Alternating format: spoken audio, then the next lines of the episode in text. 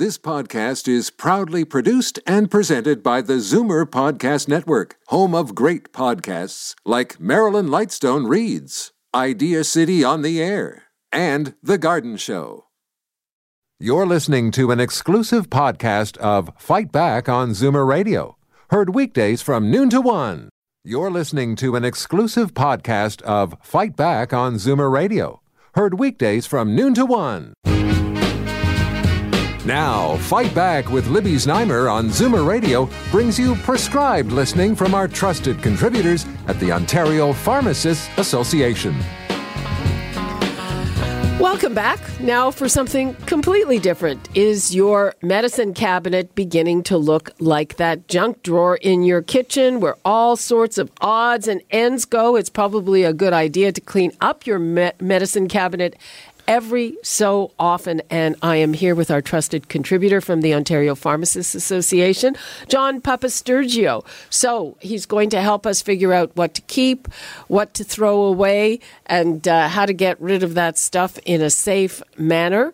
I'm going to give the numbers before we start this conversation 416 360 0740 toll free 1 866 740 4740 and of course john will take any and all your pharmaceutical questions.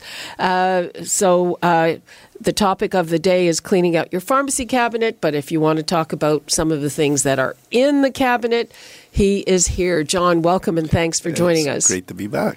Well, John, uh, you know, speaking of cleaning out the cabinet, um, I just got back from a short uh, holiday in New Orleans, and yesterday I went to the pharmaceutical museum there, which was fascinated, fascinating. The first licensed pharmacist was in New Orleans, and uh, he was licensed in 1816, I think, and started practicing 1823.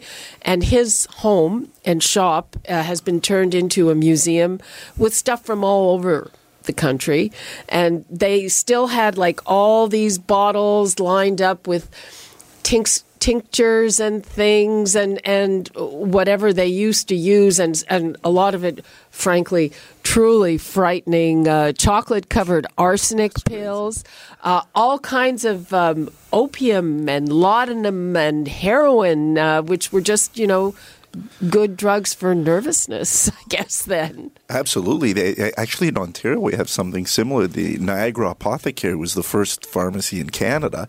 And if anyone's on uh, at Niagara on the Lake, I, am sure they're very similar. Uh, you get to see kind of all the old uh, uh concoctions that the pharmacists used to uh, uh, make to treat different therapeutic areas. That being said, you know, the topic today is cleaning out your cabinet. I bet you many of our listeners' cabinets look like those museums, and I've seen it firsthand. yeah, we've, uh, you know, we. I have. I, I was, uh, you know, uh, happy that we had this topic today because I have quite a bit of experience in this area uh, you know, I've mentioned before on the show, I do quite a bit of research, and one of my kind of the areas of interest is home uh, medication uh, review visits. So what we do is we go into the homes of seniors uh, as part of uh, our, our studies and and see what we find. And the findings, Libby, uh, you wouldn't believe it. We come out of these homes with bags of old medication, stuff that the patients aren't using, expired people taking their neighbors' medications. It was truly eye opening for me that what uh, people have in their homes, and and this is uh, can be potentially very very dangerous. I mean, uh, uh when medications go beyond their expire date, certain medications is not a big deal. For others, it, it can be uh, quite dangerous.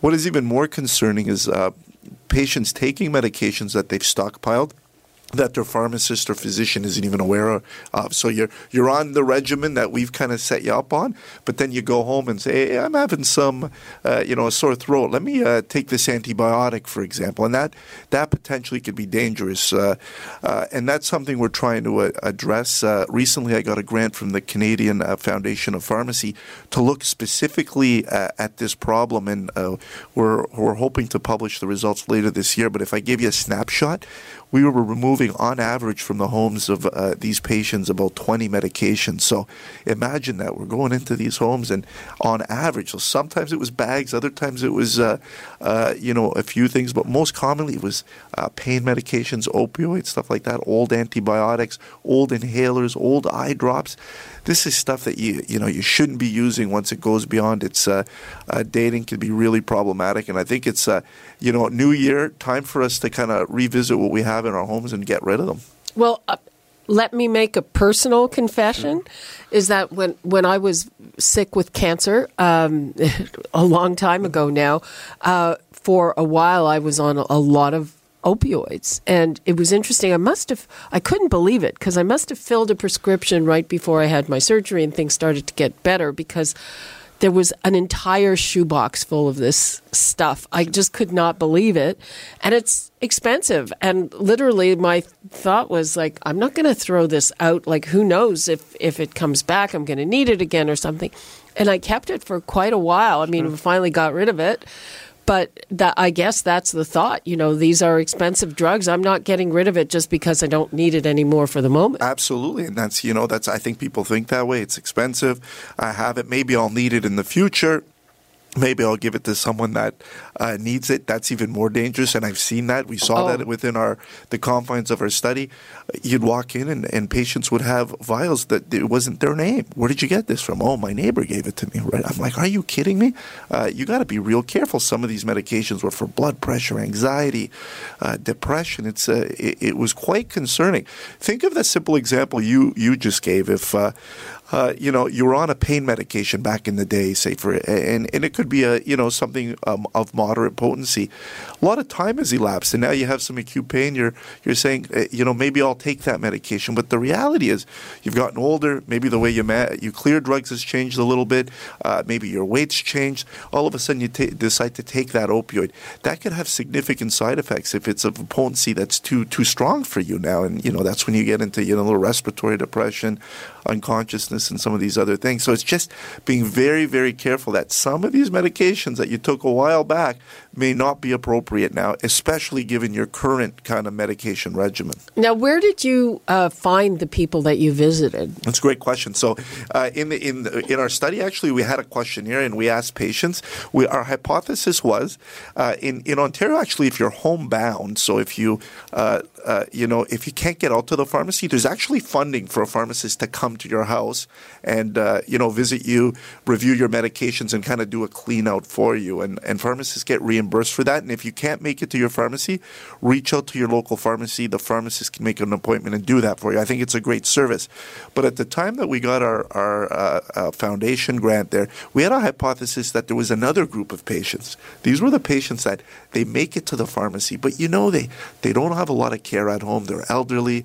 They may be uh, uh you know confused used uh, and and we just sense that hey, there's an opportunity with this group, and we use that grant funding to target them specifically. And they, they were uh, there was uh, three sites that participated in the study, and uh, what we found is that, that group of patients was actually worse than the homebound patients. Because the homebound patients they have they have care coming in, maybe CCAC, other uh, their relatives are aware of their issues. Where this other group, uh, not so much, and uh, uh the the results to us were very concerning, uh, very surprising, and I think uh, we need to invest in this group of patients because they are they are really struggling with their medication management. Okay, people, it's time to fess up. It's on the radio, so we can't see you, but how many old medications are you hanging onto and why are you hanging onto them? And do you have medications that uh, were not prescribed for you or have you given somebody a pill? I mean, I have to say, sometimes I've given somebody a pill, somebody's given me a pill, uh, depending on, on what it is. You know, I'm, I'm, I'm here fessing up. Uh, so the numbers to call 416 360 0740, toll free 1 866 740 4740. Uh, let's hear from Giovanni in Brampton. Hi, Giovanni. Oh, yes. Good afternoon. Hey, Giovanni. And Happy New Year. Thank Happy you. Year. Happy New Year to you. Yes, I think that I'm a diabetic, and the best thing that I discovered last year, late last year, a few months ago, that a study from London, England, is that diabetes is reversible. Uh, Giovanni, great, uh, uh, great question. Thanks for calling. I remember you from other calls as well. But the uh, uh, it, it really depends what you're talking about. So type one diabetes is not reversible. I think so. I'm talking about the diabetes two. Type two. So type two, depending at what stage of your diabetes are, we there may be some opportunity to reverse it. Pre-diabetics, absolutely. If you're at that stage before your full-blown diabetes, if you make those lifestyle changes, lose the weight, watch what you eat, uh, exercise, uh, at that point, yeah, we can reverse it. Uh, yes, I found that about two, three years ago, and it is very helpful to me. I'm losing weight. I'm uh, see better and everything, and I thank God that uh, give me a guide. Yeah, and once you've become a type 2 diabetic, the reality is by that point, your your your pancreas is very much uh, struggling with insulin production. Uh, you know, if you make those same lifestyle changes that we talked about, is it possible for you to get off the medications? Absolutely. The reality is, at some point, your your diabetes may progress again. So if we've, you know, if you reach that point, I would say uh, it's much more hard or difficult to reverse. Uh, it really depends on what stage of the diabetes. Again, make those lifestyle changes if you're diabetic. Uh, you know, eat better, diet, exercise take your medications as prescribed, and hey, maybe we'll be able to uh, uh, get you off some of those uh, uh therapies. Okay, Giovanni. Thank, thank you. You're absolutely right. thank you. Bye bye. Thank you. Take care. Okay, uh, Bob in Burlington. Hi, Bob. Uh, good afternoon. Hey, Bob. Hi. Hi. I have a question. What What is the danger, or and or the side effects of having a few beers while you are taking Cipralex? Good question. A question I get all the time.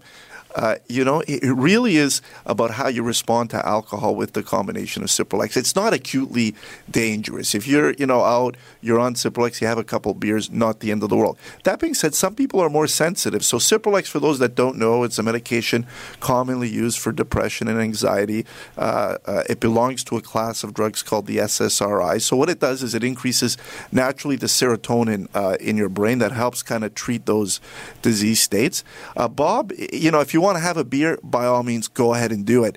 That being said, if you have a beer and you feel a lot different than you historically would have, uh, you know, maybe think twice in the future. But it's not absolutely contraindicated, and it's fine uh, to have a couple of beers. Just don't go wild with it. And really, uh, you know, uh, you, you know your body uh, better than anyone else. If you feel it's making you extra drowsy, confused, uh, then maybe hold back. But no absolute contraindication there whatsoever. Oh, great. You made my day. Thank you very much. okay. Just don't bye. overdo it, Bob. Okay, okay. I won't. Thank you. Thanks. Bye-bye.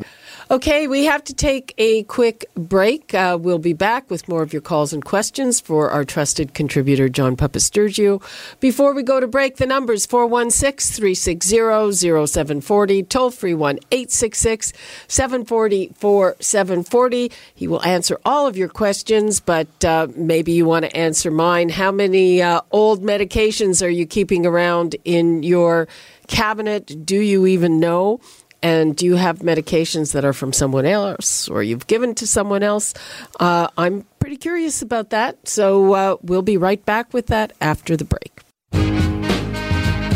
Now, Fight Back with Libby Znaimer on Zoomer Radio brings you prescribed listening from our trusted contributors at the Ontario Pharmacists Association. Welcome back. I am here with pharmacist John Papastergiou. The numbers to call 416 360 0740, toll free 1 866 740 4740. We've been talking about uh, cleaning out your medicine cabinet, but we're taking all kinds of questions. Let's go to Gail in Grand Valley. Hi, Gail. Hi. You're on the air. Go ahead. Okay, I have a question about the shingles vaccine, the Zostavax. Yeah. I uh, received uh, the vaccine about five years ago okay. when the original vaccine came out. Wondering if it's recommended to have uh, another uh, vaccine with the new, more improved, uh, higher dose, more effective uh, it's vaccine that's out now? It's a great question, and it's something that we're going to hear uh, uh, more and more about. The new vaccine is called Shingrix, uh, uh, very, very effective vaccine. So if we compare the vaccines, uh, Zostavax has an efficacy of around you know seventy percent. Uh, Shingrix is is well over ninety percent. The difference between the two is uh, Zostavax right now is a single dose vaccine, no booster required as of yet, uh, whereas uh, Shingrix you require two doses.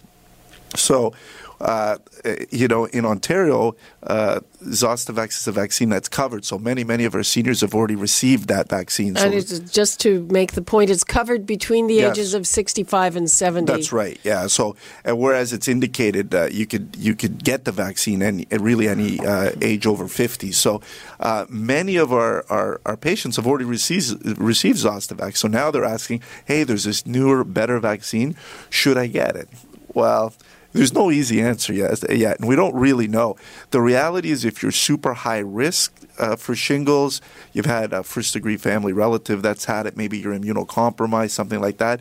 I'd say we know there's absolutely no harm in getting it. So if you're willing to do it and willing to pay out of pocket, uh, it's something you could consider. Uh, you could get it. It's safe to do that. The vaccines work very, very differently, uh, and, and, you're you're still going to benefit benefit from the Shingrix. That being said. We know Zostavax still works very, very well. So if you've had it, the reality is your chances of getting shingles are quite a bit less. And then if you get shingles, it's going to be a much, much more attenuated course. So uh, you're not most likely not going to get peripheral neuropathy. So it's not an easy answer, uh, really, to say. I would imagine that excuse me, I would imagine that this is something uh, that there will be a a trial or something to figure it out. Yeah, absolutely, and I think uh, you know uh, uh governments are uh, absolutely looking at the costs. Is it worth revaccinating all these patients? I how, my, how much is it? it it's it's, it's, yeah, it's like two hundred bucks. You know, so two hundred bucks for, for, one, of the doses. Do- yeah, so it's four hundred dollars because it's two doses. Wow, yeah, that's yeah. expensive. So somewhere around there. So it's not a it's not a cheap vaccine by any means. you know Gail, I've danced around it a little bit because really it's a case by case type of situation.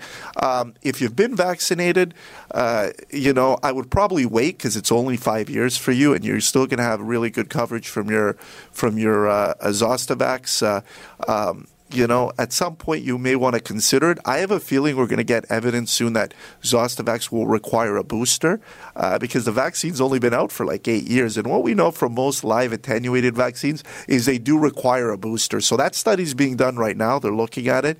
So there may be a time, Gil, where uh, you call in and I say, yeah, you need a booster for that, so you might as well get the other one anyways, right?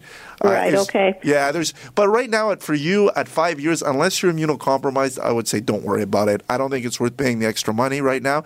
And well, the other thing I'm we don't talk the, a lot uh, about is Shingrix has pretty 70 uh, range. So um, sorry, but please repeat that. I'm within the 65 to 70 year age group. Right. Yeah, so you're in that like really, uh, you're in that kind of that middle category right now, right? And we know with Zostavax, you don't want to wait till later. The efficacy is actually better when you get it earlier. So again, I don't think that changes my recommendation. I think you're good with what you've got. The other thing that we haven't talked about is that Shingrix has uh, uh, their their grade uh, uh, one side effects are quite, uh, you know, there, there's some significant arm swelling with that vaccine and some of the things things that came out in the trial. So it's not absolutely inert. So there is a risk of getting some side effects when you have that vaccine that are, I think, more intense than Zostavax, right? Oh, okay. So if you don't need it right now, I would say right. don't get it. That being said, if you you hadn't been vaccinated, I would say absolutely get the new one, right? Okay. So that's uh, I think that's the short answer. Okay, good. Uh, Thank you. No okay, problem. thanks, Gail. Bye bye. Bye. Uh, yeah, I think that's going to be one of the uh, big, big questions. Yeah, yeah, we've done we've done a few programs on the new vaccine. And yeah. in Ontario, I think the coverage will so push people towards Zostavax for now. Uh, we'll see what what the recommendation is going to be because the guidelines now are starting to recommend Shingrix over Zostavax. Right? We saw that uh, yeah. with the U.S. guidelines. NACI hasn't come out; those are the Canadian guidelines. So we'll see how this all plays out. Uh, the reality is for those patients that got Zostavax, you did the right thing. The vaccine works. It works very well. It's not the end of the world if you don't get the new one uh, right away. Let's see what the evidence says and how this all plays out. Okay, that's uh, that's good advice. Uh, and uh, tell me a little bit more about uh, your study regarding cleaning out the pharmacy. Yeah, the so I mean, uh, yeah, you know, I talked a little bit about it, kind of uh, what our goals were there, and uh, we looked at a lot of things. We looked at the classes of medications that were people were hoarding, and I, and you know, there were medications we were concerned about, antibiotics, opioids, and whatnot. Uh, I'll give you an example of you know something that we saw very frequently. It was, and I, and I think many of our patients probably uh, are, take use compliance packs. These are those packages that you get from your pharmacy. Your medications are already kind of all Yeah. filled out. And what I found was they had their compliance packs, but they also had these vials from before that they kind of had stored away. And there was one, one patient in the study that really stood out. Uh, you know, the physician was trying to figure out why this patient's potassium was so low. And, and the, in his uh, uh, blister pack, he was on furosemide. It's, that's a diuretic, but we know it lowers your potassium. And in order to combat that, we had put him on a, a potassium supplement. But then when I got into uh, uh, his house, uh, lo and behold, he, he had a, another vial of furosemide that he was self medicating with whenever he felt uh, swollen, uh, not well. Very, very dangerous given what he was already taking. And this was depleting his potassium. When you deplete your potassium uh, so quickly, it could put your uh, heart at risk with arrhythm- arrhythmias and other things. So, very simple example of a guy just you know thought he was doing the right thing, but in reality, he was he was doing something that could have been very, very uh, potentially serious. So, we saw a lot of those type of examples, which uh, to me was concerning. Patients just adding to their own regimen, and then when the physician or the pharmacist isn't aware, what we do is we try to compensate with the information that we uh, that we have. So in the case of that guy, we were giving him more potassium. At some point, he would have ran out of his furosemide, and then we could have overdosed him on the potassium, which Can is you- always you can overdose on Absolutely, yeah. That's a that could be potentially serious as well when you have high potassium levels. So, I mean, uh, I think the, the the learnings from our study is. Don't hoard your medications. That being said, don't throw it in the garbage. Uh, the pharmacies are there to dispose of your medication so properly. you you bring it to the and oh I remember I once brought them in the containers and they don't like that you just dump them into a bag Uh, Yeah, no yeah. containers No containers is preferable because we worry about confidentiality. Your name and everything's on that. But that being said, if you bring it in, we'll manage it either way. Uh, you know, in the end, about 70% of the patients we visited in that study needed some type of medication removal service. So pharmacists came back with something. So uh, listen, if you're, you're at home, uh, you've got this stuff, bring it into your pharmacy. It's not worth taking the risk. The other thing I worry about is uh, patients that may have, uh, you know, grandkids at home, kids at home, uh, that, that somehow get access to these older medications. And uh, it is concerning because, especially with the opioids and some of these medications for depression and anxiety, they can be potentially dangerous. uh, yeah that's uh, you know kids getting into the medicine cabinet bad Ve- Very bad, very bad, and very concerning. So, yeah, something to think about. And I think uh, uh, your pharmacist is there to help. And again, if you're interested in a home visit, uh, we'll come out to the home and, uh, and, and try to do an assessment as well. Okay, well, that sounds like a, a great service to have. As always, John Papastergiou, our trusted contributor from the Ontario Pharmacists Association. Thank you so much for Uh, that. it was great to be here. Okay, and uh, that's it for Fight Back for today. We have a Free for All Friday coming up tomorrow. Remember that, those of you who we could not get to on the lines today. And we now break for traffic and news. You're listening to an exclusive podcast of Fight Back on Zoomer Radio, heard weekdays from noon to one. You're listening to an exclusive podcast of Fight Back on Zoomer Radio, heard weekdays from noon to one. You're listening to an exclusive podcast of Fight Back on Zoomer Radio, heard weekdays from noon to one. This podcast is proudly produced and presented by the Zoomer Podcast Network, home of great podcasts like Marilyn Lightstone Reads, Idea City on the Air, and The Garden Show.